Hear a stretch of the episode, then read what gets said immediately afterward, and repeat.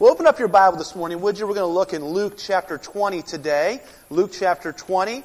And um, I trust that it'll be a, a, challenge for us today. I want to start um, with what may feel like a little bit of negativity. And, I, and I'm just, it's just the reality. Um, last week I mentioned the news report. And, and this morning I, I wanted to just give evidence to it again. I'm just looking at the headlines here.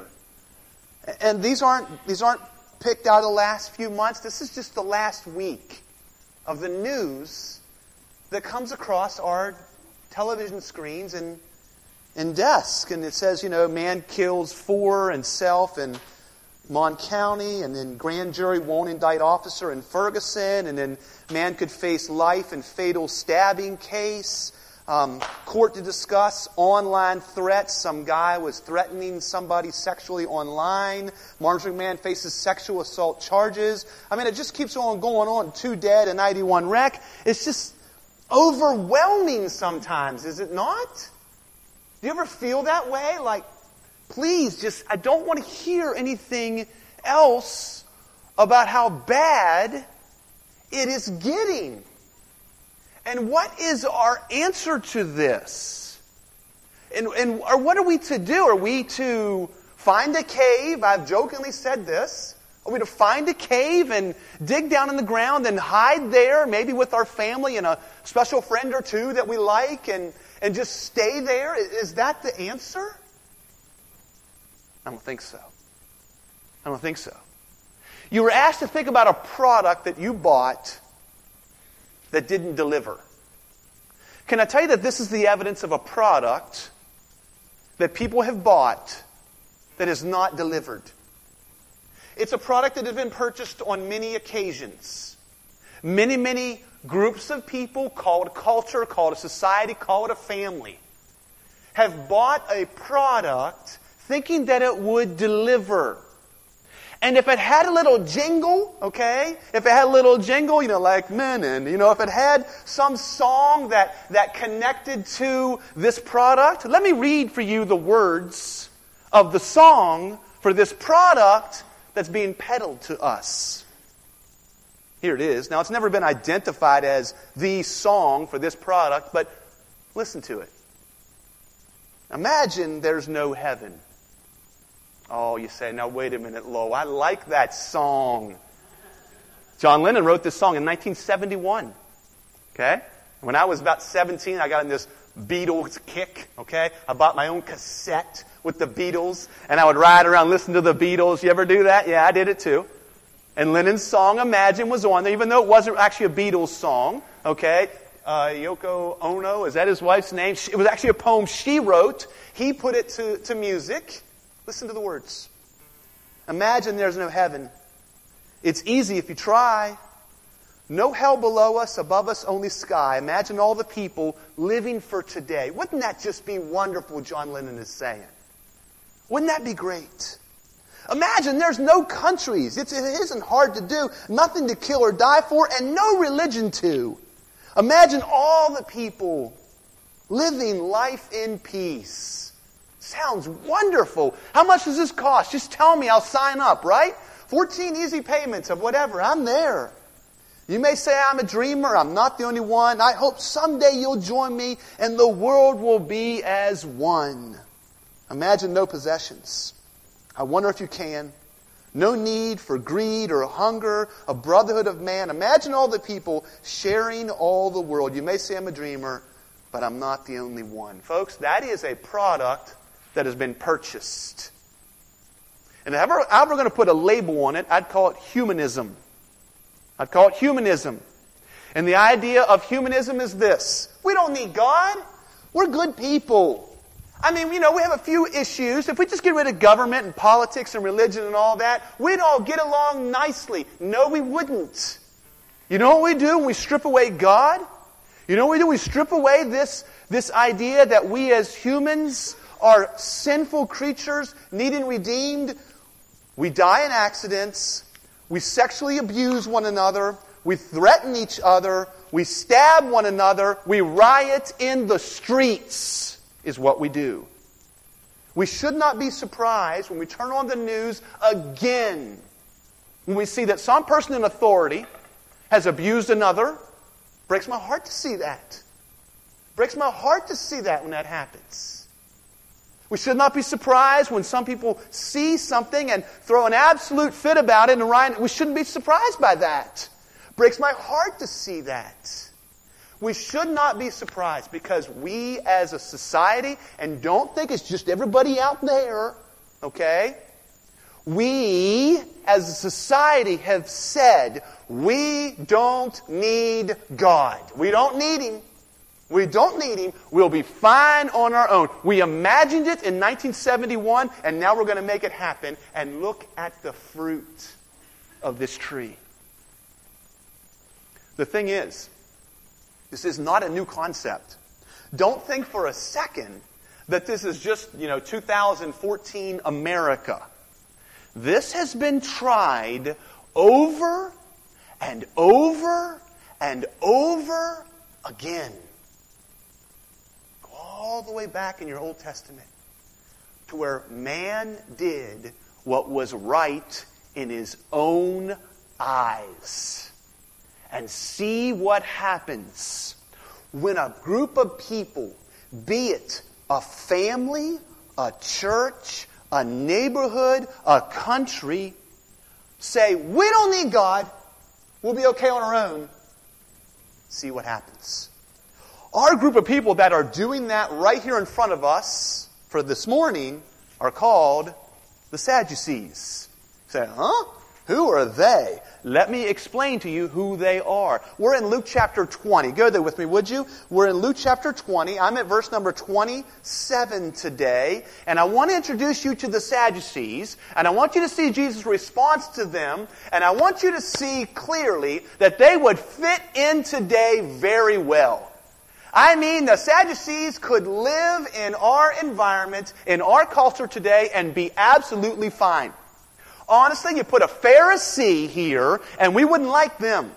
We wouldn't like the Pharisees, but the Sadducees, we would elect them into high positions of authority. We would. Who are these people? Well, Jesus is going to settle some questions for us today, that's for sure. But to get there, we're going to have to introduce the Sadducees. Let me read at verse number 27. There came to him, this is Jesus, Sadducees. Now remember, right before this, Pharisees and scribes came to Jesus, asking him a question about taxes. Jesus said, Render to Caesar what is Caesar's, render to God what is God's, and he shut them down, and they're in silence now. Okay? So you see that in verse number 26. They marveled at his answer, and they became silent. They are dumbfounded. Now that's one kind of, you can think of like a political party, okay? The Pharisees. Now the Sadducees, the other sort of dominant phys- uh, uh, political party of the time, they see an opportunity. And so they now step up into the questioner role as Jesus here is being publicly tried, quite honestly. He's being publicly tried in the streets of Jerusalem. He's being attacked for his belief. Here where it goes. There came to him some Sadducees, those who deny that there is a resurrection. And they asked him a question. And he said, Teacher, Moses wrote for us that if a man's brother dies, having a wife, but no children, the man must take the widow and raise up offspring for his brother. Now, that seems a little odd to us, and by the time we're done here, you'll understand a little better, okay? But it was just, it was the custom of the day. It's in the Mosaic Law. It even predates the Mosaic Law. You'll see it in a minute. But they then sort of paint this extreme picture can I tell you that they're not really wanting to know the answer to the question they're getting ready to ask? They are conniving and they have painted a point with a picture, oh, with a question, I mean to say. You ever see somebody do that? They have a point and they paint it in question form and make it. It's a form of manipulation. And here's what they do they say, So, there were seven brothers. The first took a wife and died without children. And the second and the third took her. And likewise, all seven. And amazingly, no children. And then they died. The last one died. So, verse 33 In the resurrection, therefore, whose wife will the woman be? for the seven had her as a wife. Now, they aren't asking this question because they want to know. These people don't even believe in the resurrection. They're, asking about something they do not believe even exists. I'll explain it to you in just a minute. So Jesus said to them, The sons of this age marry and are given in marriage, but those who are considered worthy to be attained to that age and to the resurrection from the dead, neither marry nor given in marriage. For they cannot die anymore, because they are equal to angels and are sons of God, being sons of the resurrection. But that the dead are raised, even Moses showed in the passage about the bush, where he calls the Lord the God of Abraham, the God of Isaac, and the God of Jacob. Now, he is not God of the dead, but of the living, for all who live to him. Now, that might seem like a confusing answer to us. We might be like, huh? What is he trying to say? I got lost in the words there, and my mind drifted, you know, thinking about lunch. Well, that's not how they responded. Look at their response. Then some of the scribes, this is the expert lawyers of the day, answered, Teacher, you have spoken well. For they no longer dared to ask him any question. All right, now to understand the, the full impact of this passage, we've got to understand who the Sadducees are. It's kind of weird, you know, because it's not a name we use very often. There was a song that we sang at day camp, okay? Sadducees. I don't want to be a Sadducee, for they're sad, you see. Right, Mrs. Alderman? Yes. Tracy and I had many adventures leading day camp songs together. And that was one of our songs. The Sadducees were sad, you see. Well, what in the world made them so sad? Well, let me, let me explain to you their worldview, okay? I want you to hear the humanism. I want you to hear how much it parallels our culture today. Now, they're almost always described as what they don't believe. Isn't that kind of interesting? They were completely wiped out in around 70 AD. When the Romans came and, and destroyed the temple, we have the Sadducees ceased to exist. Now, the Pharisees continued there on a little bit, but they were so, the Sadducees were all about the religion of Judaism. They were all about protecting that. So when the Romans smashed them, the Sadducees basically disappeared. So all we know is what was written about them prior to 70 and what is shared in the New Testament. And it's almost exclusively what they do not believe. I hope we're not defined by what we do not believe. I hope that as a Christian, a follower of Jesus, that means that, you know, you don't drink, you don't smoke, you don't date girls that do. I can never get that right. I got the, I missed the chew part, didn't I? Yeah. I hope we're not defined by what we don't do. Jesus was not crucified because of what he didn't do. He was crucified because of what he said and what he did. What did the Sadducees not believe? Go ahead and put it on the screen for us. I think it was up there earlier. They did not believe in God's immanence. You say, what does that mean? Well, when I used to teach this to teenagers, I would say this God is transcendent and God is immanent. Here's what this means He's transcendent, He is far above. His immanence is another part of His attribute that He is close to us, that He is involved in our life. The Sadducees were practical atheists. They did not believe that God had any involvement in man's activity. They denied the sovereignty of God. They just think that God made man and then totally just checked out, clocked out, had no interaction with man. So they denied that God interacted with man at all. Folks, these are the religious leaders of the day, and they did not believe that God interacted with man. But can I challenge you that if you went into many, many of the seminaries in our country today and go to the professors and say, Is Jesus God? Does God interact with man? Did God write the Bible? They would say, No. No. The, the head of the New Testament department of Brent, is it Duke or is it North Carolina? North Carolina University. The seminary at North Carolina University. denies, he's the head of the New Testament department. He denies that Jesus is God, ever claimed to be God, rose from the dead, denies every aspect of that. And he has a lot of initials after his name that would impress many people. How is, how is this? Next, they also denied the supernatural. They did not believe that God worked any miracles. God, God would never interact into man's life. It would never happen. God would never reveal himself through anything but the first five books of the Old Testament. The Sadducees believed that Genesis, Exodus, Leviticus, Numbers, and Deuteronomy were the only, that was the only revelation that God ever gave, and the rest of the Old Testament was far, far below that. And so they didn't believe that God would work in the world. And lastly, they did not believe in the spiritual world at all. They had a view that when we died, we just rotted away in the ground. There was no resurrection. There was no eternal life. There was no eternal rewards. There was no demons, no spirit world, no angels. You know what they were charged with doing? They ran the temple.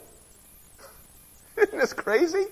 They ran the temple of worship to Yahweh God. They were the ones that oversaw that. Here's what they did they set up this little system. It's pretty cool, like a flea market right there at the front gate. The Sadducees oversaw the money changing system. And you come in, you need a lamb? Sure, Mr. Sadducee, you know, Sadducees are us. And he's got his name on it. He sells you a lamb and pockets a lot of money. And so they had, they had this system where their pockets were fleeced. And they didn't believe anything except in the here and now. That's where the haves often go. Is it not? Those that have believe it's all about here. Because I've invested my life in what I have. And so the haves usually come to the conclusion that it's all about here. And we are a bunch of fools to believe in the resurrection. You know, that's what Paul said. Listen to Paul, 1 Corinthians 15. Paul said, if there is no resurrection from the dead, then we are to be more pitied than any other men. And we are, the Greek word is the word moron. If there is no resurrection, we are morons. Hi, you bunch of morons, right? If there's no resurrection, what that word means is empty headed. You have no brain. If there is no resurrection, and you're sitting here this morning, and you're investing your life in what God is doing, and you read your Bible, and you sing songs to God, and you worship Lord, and there is no resurrection, you are empty headed, moron, clueless, stupid. That's what Paul said. That's what the Sadducees believed about Jesus. You know, they would fit in today. I'll throw this up on the screen and just go real quickly. Um, they'd fit in today great. Uh, here's, the, here's a passage from 1 Corinthians 2. The natural person does not accept the things of the Spirit of God, for they are folly to him. I see this newspaper and I say, look and read, world. Read. Humanism doesn't work. Godlessness goes nowhere but pain and death and suffering and taking advantage of one another. Don't you see this? But see, we understand that because the Spirit of God is working in our hearts. The Spirit of God is in you if you're in Christ. And you see the news through a different lens. And your lens says people need Jesus. People need Jesus. Oh, I'm all for helping. I'm all for helping. But we need to help people find Christ. The Sadducees, now I'll put them on the screen, they'd have fit in great. They'd have fit in great with us today, with many of the people in our world today. They were practical deists. That, that is the idea that God made the earth and took his hands off. They're practical naturalists. That is, there's nothing beyond what you can see, what's naturally here. It's very much a materialist that says only physical matter exists. They were practical pragmatists. What that means is they were making money on this system, so they took advantage of it.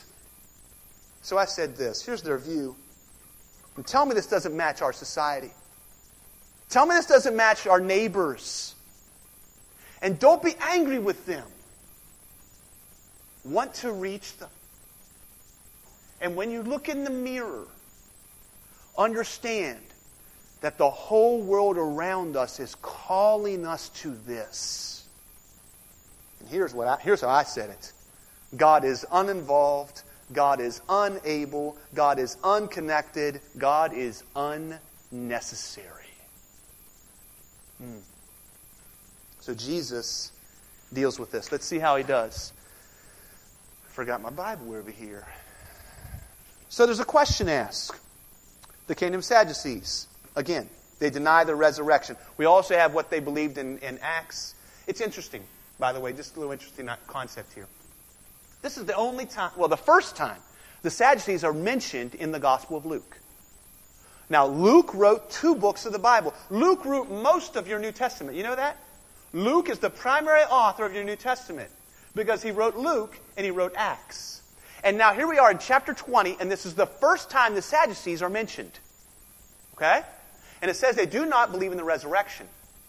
But if you go to Luke 2, okay, which is the book of Acts, the Sadducees are making all kinds of appearances Five, six times the Sadducees are on the scene. Luke mentions him one time, them, one time in the first 20 chapters of Luke, and all through Acts, that ends up being one of the number one opponents to the apostles. I ask you, what happened between the end of Luke and the start of Acts, well, we'll say chapter 2 of Acts, that got the Sadducees all worked up? What was it?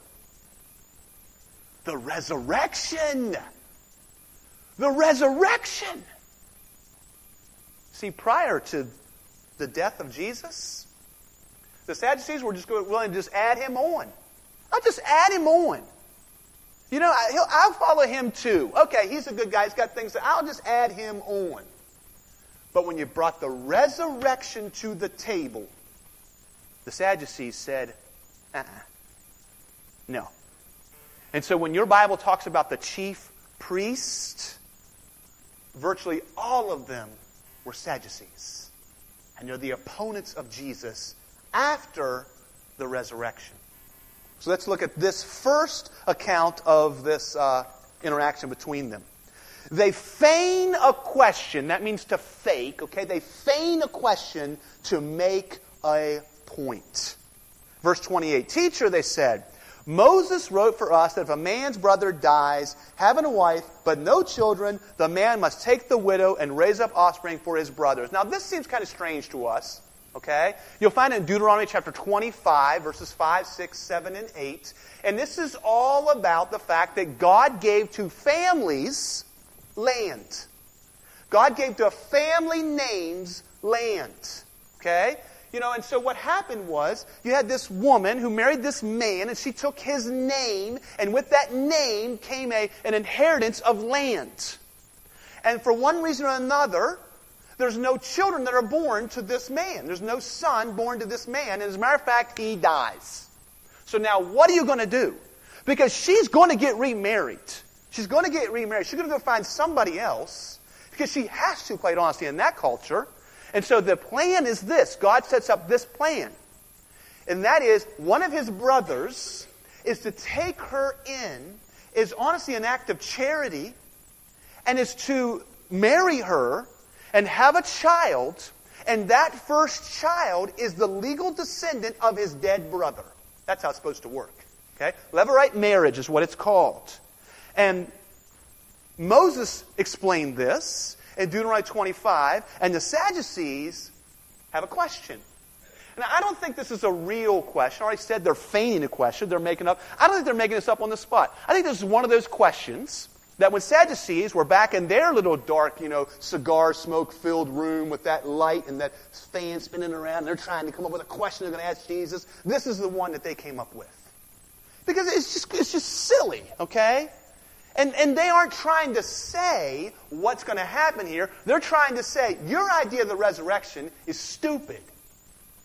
And so they, they paint this picture about this remarriage and death and remarriage and death and remarriage and death and, and what, what's to happen. They're hoping that Jesus' face will turn bright red and he'll say, Well, you guys got me. That's what they're hoping for. That's what they're hoping for. That's not what they get. Can I tell you, though? This does reveal their worldview. Think about it. You see, their worldview is it's all about here. It's all about here. So, how will I have inheritance? Where will there be something of value that I've invested my life in? That's, that, it's revealing this about them. You know, I, I, compare it to, and if you did this, there's nothing wrong with this, okay? All right, I'll put it on me. If you go to Kaiser High School at their new stadium, they have all these bricks, okay? And you know whose name's on one of those bricks? Mine. That's right. There's a brick with my name on it. Why? Because I didn't do it, but I think my father-in-law spent like 35 bucks and put a, put a brick up there in my honor. Thanks. People do that kind of stuff. Why? A lot of times. Because their father-in-law buys them a brick, maybe. But a lot of times people do that because they want to be remembered, right? They want to be remembered. I, I want to be remembered 100 years from now. So you see that brick and you know I was somebody important because of that brick. Reveals this about them. They're all about, they're all about demonstrating that how are we going to answer this question about here and now? And I love what Jesus does. They feign this question Moving along, let's see what Jesus has to say. He skips it, okay? Skip the Levirate. I'm out of time, so, so skip through the Deuteronomy 25. and Jesus skips the question completely to reveal truth. Now, some of you aren't going to like this question.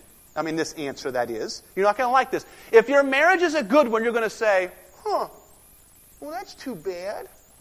But if your marriage isn't all that great, you're like, all right, you know, just 50 more years. Whatever, okay? It depends where you're at. Okay, let's see what his answer is. That, by the way, that's not the only two options, okay? That's not the only two options. I'll, I'll, I'll try to explain that a little bit more as we go along. So Jesus skips their question to reveal a truth. Can I tell you what, what Matthew adds? Because it's really significant. There's a parallel count in Matthew. The Gospels do that. We have three different views telling this story. Matthew records something that Jesus said here that Luke didn't record it for one reason or another. I don't know. But listen to what Matthew said. Matthew 22, 29 says this. But Jesus answered them, You are wrong because you know neither the scriptures nor the power of God. I love what Matthew records that Jesus said. You're wrong because you don't know the scriptures or the power of God. So now what Luke records is his reasoning for that, for that answer. He says in verse 34, he's going to say a lot of things. Let me just let me give you the overall principle of what he's going to say. It's this. There is more than what you see. We have got to see this truth. There is more than what you see, than what your eyes behold. There is far, far more than that. And Jesus is going to illustrate that truth. He's going to pound that in the ground. And really, what he's going to say is the born again, those who have been reborn in Christ, are eternally with God. Great truth. Let's see it. He says, The sons of this age marry and are given in marriage, but those who are considered worthy to attain to that age of the resurrection of the dead neither marry nor are given in marriage. For they cannot die anymore because they are equal to angels and are sons of God. Can I just tell you, I want to hit just six things, six sort of broad categories that Jesus nails and is saying there is more than what your eyes behold, there's more than what you see. And the first one, quite honestly, is about marriage. Notice here what he says about marriage. First of all, it is God's institution. Jesus here starts talking about marriage almost like he invented it or something. Oh, that's right. He did. He did. Marriage was God's idea. And we see some of the purpose of marriage. See if you can find it. He says, Those who are considered worthy to attain the age of the resurrection of the dead neither marry nor are given in marriage. By the way, in this culture, who is married and who is given in marriage? A man is married, a woman is given in marriage. Jesus is defining for us what marriage is. But he says that in the resurrection, it's not needed. There is no marriage. Why? Why is there no marriage after the resurrection? Well, Jesus says, because you don't die anymore. You don't die anymore. Now, you might scratch your head and say, I don't get that. What's that about? Some of you, I see your eyes. I see you're getting it. Great time in the classroom when you're a teacher and you see people's lights come on. I see some of you getting it. One of, now not the only, but one of the primary purposes for marriage is to fill the earth. Now, God created marriage so that man would not be alone. That's, the, that's, that's a primary purpose. But one of them is because people are going to die. And God wants to refill the earth. See, that's not going to happen in heaven. It's not going to happen. There's not going to be the need to replenish heaven because there's no death. So then we look, so that's some things about marriage. Let's just look at some things about mankind. Verse 35 Those who are considered worthy to attain to that age. Can I tell you that man is justifiably accountable before God? Those who are considered worthy. Now remember what the Sadducees believe. There is no resurrection. There is no eternity. There is no eternal rewards. There is no eternal judgment. Jesus says those who are considered worthy for the resurrection, oh, the Sadducees are like, ah. He believes in a resurrection. He believes in a judgment. He believes in heaven. He believes in hell. Yes, he does. They, verse 36, they cannot die anymore because they are equal to angels. What did I tell you the Sadducees believe about angels? Didn't exist. Jesus says they're equal to angels and are sons of God. Now, you talk about intimately involved. The Sadducees believed that, the, that God had no interaction with man. He was not close to man. Now, this, this person who's considered worthy of resurrection is called a son of God, on equal plane with God, as a brother of Christ. Wow. Can I say there's also some things about Moses that we that from Moses we learn about the Bible? Look at verse 37. But that the dead are raised, even Moses showed. Now, what books of the Bible did Moses write? You're, you're, you're, you're wise in not quickly answering that question. Because in the wrong place, if you answer that question, I promise you, you'll be laughed out of the room. Because for much of the world, they do not believe that Moses wrote Genesis, Exodus, Leviticus, Numbers, and Deuteronomy. They don't believe that. They, for a long time, people believed that Moses didn't even know how to write.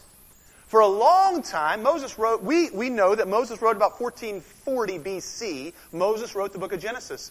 And for thousands of years, scholars would laugh at that and say, that's so silly.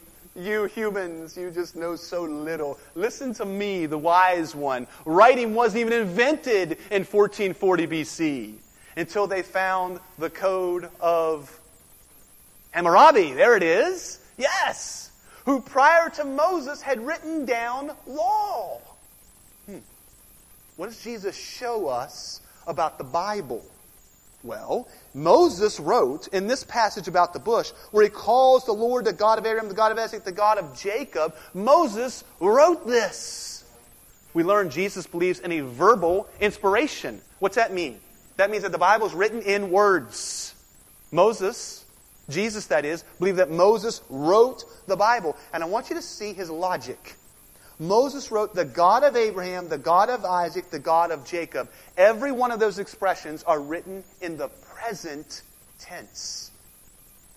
He didn't used to be the God of Abraham, used to be the God of Moses, or I'm sorry, Isaac, used to be the God of Jacob. He is the God of Abraham, the God of Isaac, the God of Jacob. That's present tense. You know what this shows us about our Bible?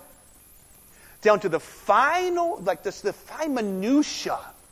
Do you know how small of a difference it is to take a verb and make it past versus present tense? It's like a little kluka on the end of a Hebrew word, is all it is. And Jesus says, even to that detail, you can trust your Bible. If the word is wrong and it was the God of Abraham, Jesus' argument completely falls to the ground. The Sadducees have him proven wrong. It's built upon the present tense of the verb. Moving along, I'm, I'm, I'm getting low on time. Verse 38 says, Jesus says, Now he is not God of the dead, but of the living. God is eternally involved. He is eternally involved for all who live to Him. Listen, do not let the world convince you and me. Don't let those around us, the loud voices in front of us, all around us on the television screen, please do not let them convince you that God is unnecessary, unable, unconcerned, and uninvolved. Those things are lies from hell that have been peddled to humans since the garden. And we, as believers in Jesus, need to stand up and look ourselves in the mirror and say, No, God is real. God is involved. He is my Savior. He's in my life and walk out of our homes ready to live for Christ in that way. I'll give you this verse. Now may the God of peace himself sanctify you completely, and may your whole spirit and soul they exist. Your spirit exists, your soul exists, and your body be kept blameless at the coming of our Lord Jesus Christ. You are not a person who has a spirit. You are a spirit today. And for now, you're contained in this body of flesh. And your spirit will live on forever with our God who is eternally involved.